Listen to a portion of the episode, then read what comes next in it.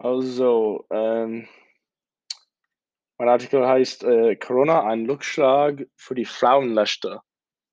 Äh, frauenfeindliche Entwicklungen schlagen in der Corona-Pandemie verstärkt durch ungefährdende Fortschritte bei der Geschlechtergleichstellung. Das ist die überwiegende Einschätzung der Teilnehmer eines UN-Treffens. Die Corona-Pandemie habe rund um den Globus eine anhaltende Verweigerung von Frauenrechten offengelegt, sagte UN-Generalsekretär Antonio Guterres in New York bei einer Online-Veranstaltung der UN-Vollversammlung zum Thema Frauenrechte.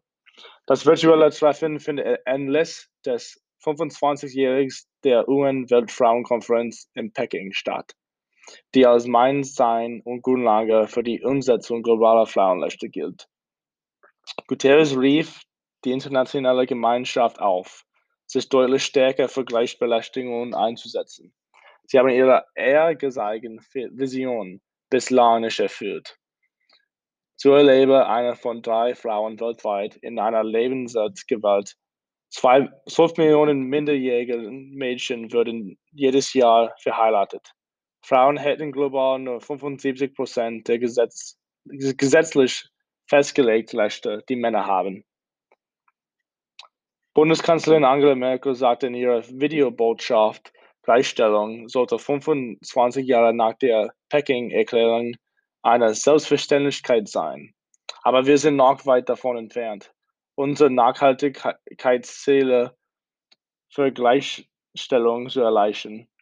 Die Corona-Pandemie verschärft die Ungleichheiten noch. Die Pandemie zeige aber auch, dass Frauen sich als Stütze der Gesellschaften erweisen sei, es in Krankenhäusern, Supermärkten oder beim Homeschooling. Es sei paradox. Einerseits ist ohne Frauen kein Staat zu machen. Andererseits sind sie an wes wes wesentlichen Entscheidungen nicht gleichberechtigt beteiligt. Merkel forderte. Endlich Parität in allen Bereichen, ob in Wirtschaft, Wissenschaft oder Politik. Gleichstellung betreffe Frauen und Männer. Politik, Wirtschaft und Gesellschaft müssen dafür an einem Strang sehen. Echte Gleichberechtigung Belästigung und weiter ferne. Die äthiopische Präsident Saleh Work Sveda sprach sich in ihrer Videobotschaft dafür aus, sich mit einem massiven Schub für die Rechte von Frauen einzusetzen.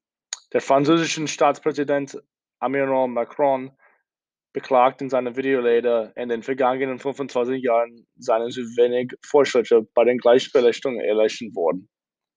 Als Rückschlag nannte er deswegen Corona-Pandemie 11 Millionen Mädchen nie mehr in die Schule zurückkehren würden.